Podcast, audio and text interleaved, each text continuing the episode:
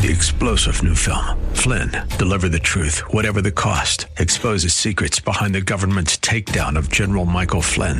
Flynn knew what the intel world had been up to. He ordered the first audit of the use of contractors. This set off alarm bells. He told the truth. He was the most dangerous person for Donald Trump to hire. They had to get rid of Flynn. Flynn, Deliver the Truth, Whatever the Cost. Available now. Watch it today. Go to SalemNow.com. SalemNow.com.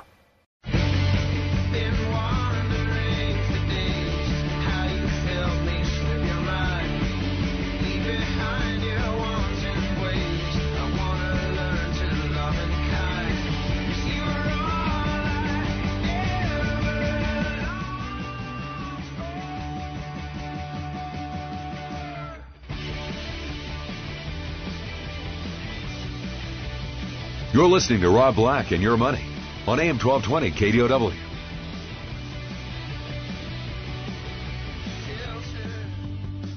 I'm Rob Black, talking all things money, financial, and more. Joining me from the International Business Times, they've got a new series running on millennial money. Obviously, people who have purchasing power and actually do it. They're not sitting on it and save it. Let's go to Cole Stangler, staff writer for the IBT. How are you, Cole? Great. Thanks so much for having me. So what is this new column, new series that you're running, and why, do you think? So it's a new series that's looking at kind of just the overall challenges for millennials, this generation born at early 1980s up to the coming of age in the new century, kind of detailing some of the most pressing financial, kind of personal financial issues, but also bigger kind of structural economic issues facing this generation. Kind of trying to figure out a way to make ends meet in an increasingly difficult economy and increasingly precarious employment arrangements. Tell us a little bit about what your opinion of what a millennial is, because I think we all have slightly different opinions, and some of them skew from Lena Dunham off Girls and her friends. That's what they must be like, and some of them are people that work in the radio station that still live with mom and dad. Yeah. I mean, you know, so from just the kind of basic perspective, it refers to just if you look at the way the polling firms define it, it's just referring to a generation that I think is born after 1980, kind of up to I think around the turn of the century. So that's kind of roughly defined what the generation is like, and obviously that refers to a giant group of people that has a variety of different circumstances. Not everybody is Lena Dunham. You have people living in Brooklyn and San Francisco. You also have people living in the middle of the country. So it's a really broad term. At the same time, there are some kind of some commonalities in the overall economic picture that everyone is trying to kind of grapple with, and a lot of them have similar issues. Among the kind of most prominent is this question of student debt, where people are graduating today upwards of having an average actually of $30,000 of debt when you graduate from college today. So that's kind of one big reality. And the other is trying to kind of figure out a way to make ends meet in this economy that's increasingly unstable, where people are working not for one job their whole life. And this is sort of the traditional model that's been eroded in the last couple decades. And this is a generation that's coming of age trying to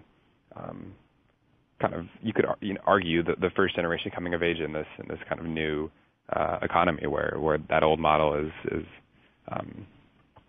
been eroded. So you've recently penned an article on basically that same exact idea of freelancers, of right. You know, not working for the man for your whole life. What did you find when writing your article? So there's a lot of appeal to this idea. I'm sure you'd see that out in Silicon Valley with the rise of these ride sharing companies, Uber and Lyft, and Lyft has these ads that proclaim you can be your own boss, and that's sort of the ethos behind a lot of these companies. And people are trying to make a living working in the so-called gig economy, working as freelancers for whether it's these app companies, Uber or Lyft, Postmates, or for a number of other entities. And it has a kind of nice ring to it, this idea of not working for the man, as you put it, working independently. The fact is it's actually a lot more difficult than it sounds.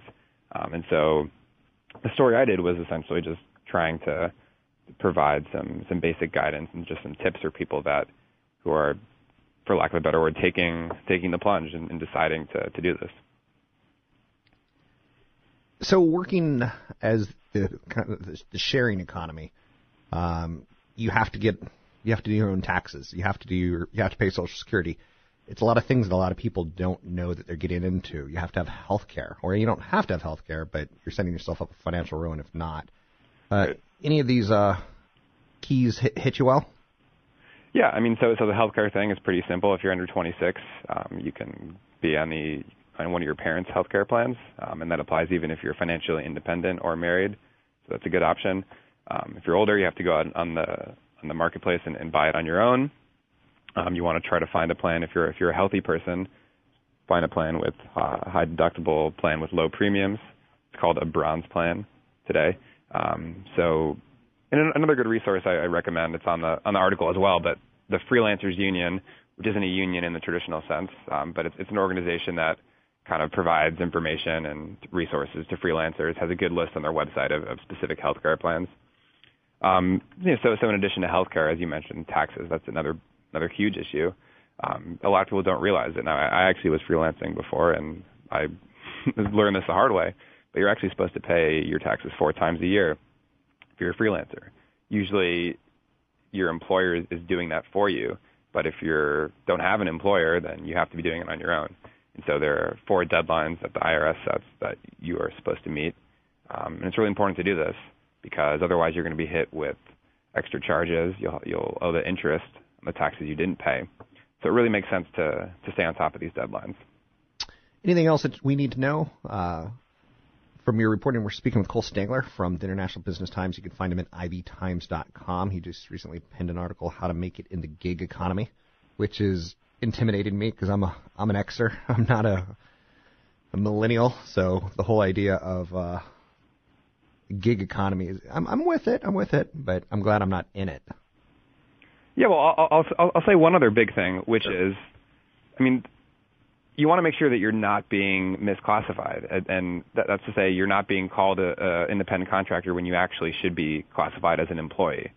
This is a really contentious topic right now, but if you have the option, it's actually better to be an employee than an independent contractor in most cases. So you want to do that because your employer then has to pay for your Social Security. You get minimum wage and overtime protections.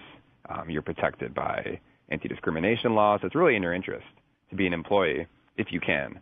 So that's the last piece of advice I would say is make sure your employer is not cheating the law and calling you an independent contractor when you really aren't. And that basically comes down to how much control your employer has at work. Is your employer telling you you have to work a certain number of hours a week? Is your employer telling you you have to do certain things to keep the contract? Very specific things you have to do. So it's a topic right now that's being litigated, but it's really important to keep in mind that you're not getting ripped off. Thanks for joining us. It's Cole Stangler with IB Times talking kind of what the millennials are going through right now, figuring out how their work looks, how they pay their taxes, how they take care of health care. If you are going to be an Uber driver or a Lyft driver, or you're going to be an independent contractor, which contracting's big. And contracting is big because corporations don't want to pay for your health care. They want you to pay for your health care. Contracting is big because they don't want to pay for your, some of your taxes. They want you to pay your taxes. Corporations are looking to save money.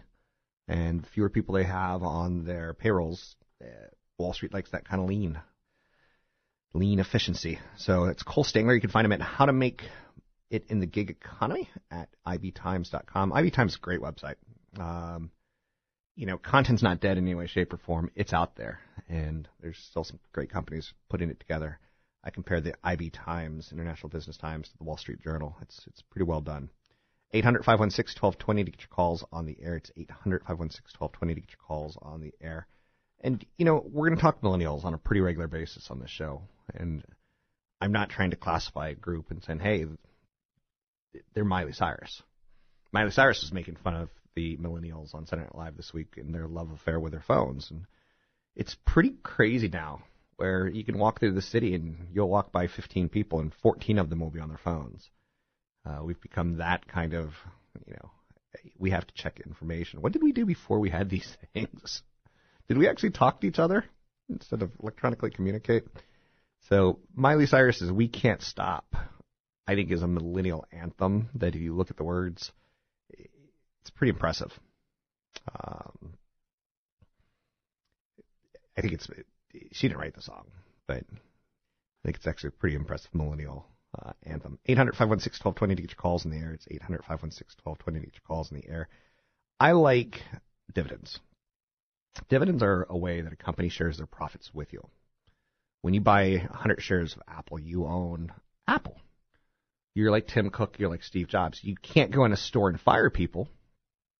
You can't get free product, but you still own part of the company. And when you own part of a company, sometimes you want to own it for growth. And sometimes growth companies don't give you dividends. Sometimes you want to own it for the value that, hey, they're making money and they're sharing their cash with you. Dividends. Dividends are a key piece that keep rising. Dividend payments made by companies in the Standard & Poor's 500 hit record highs for the sixth straight quarter during the third quarter. Investors in U.S. domestic stocks got $10 billion more in dividend payments during the third quarter. And over time, the dividends account for more than a third of the return on Wall Street. Dividends are rising. They're hitting records. The pace that they're increasing, though, is starting to slow. Net dividend increases in the third quarter were down 19% from the same year ago.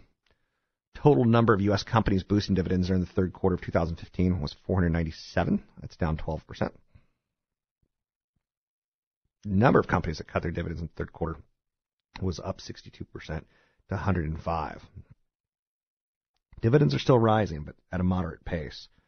And again, I like dividends. I like cash buybacks. I probably like dividends more than I like cash buybacks. Buybacks could be a little bit of financial engineering, especially if a company gives 1 million shares to employees and then buys back 1 million shares. Sometimes they're buying high, and that's problematic. Sometimes they're buying low, and it's like, woo. But they're no better at it than you are. I like dividends. Some guys like blondes. I like dividends. I'm Rob Black, talking all things financial, money, investing, more. Find me online at robblack.com. That's robblack.com.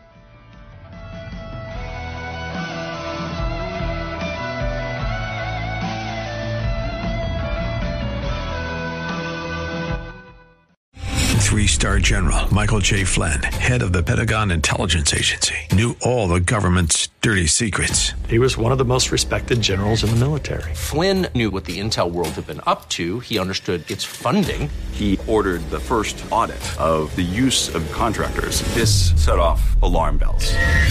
The explosive new documentary, Flynn, Deliver the Truth, Whatever the Cost, and covers the facts behind this scandal. Flynn told the truth. He was the most dangerous person for Donald Trump to hire. I find out the worst enemy that I'm going to face in my life is right here in America. They took my assessment and they wanted me to change it. And I was like, I'm not changing it. They had to get rid of Flynn. With in-depth interviews, archival footage, and never-before-seen personal records of the man behind the headlines. I just felt like I was drowning. Flynn, Deliver the Truth, Whatever the Cost. Available now. Watch it today. Go to SalemNow.com. SalemNow.com.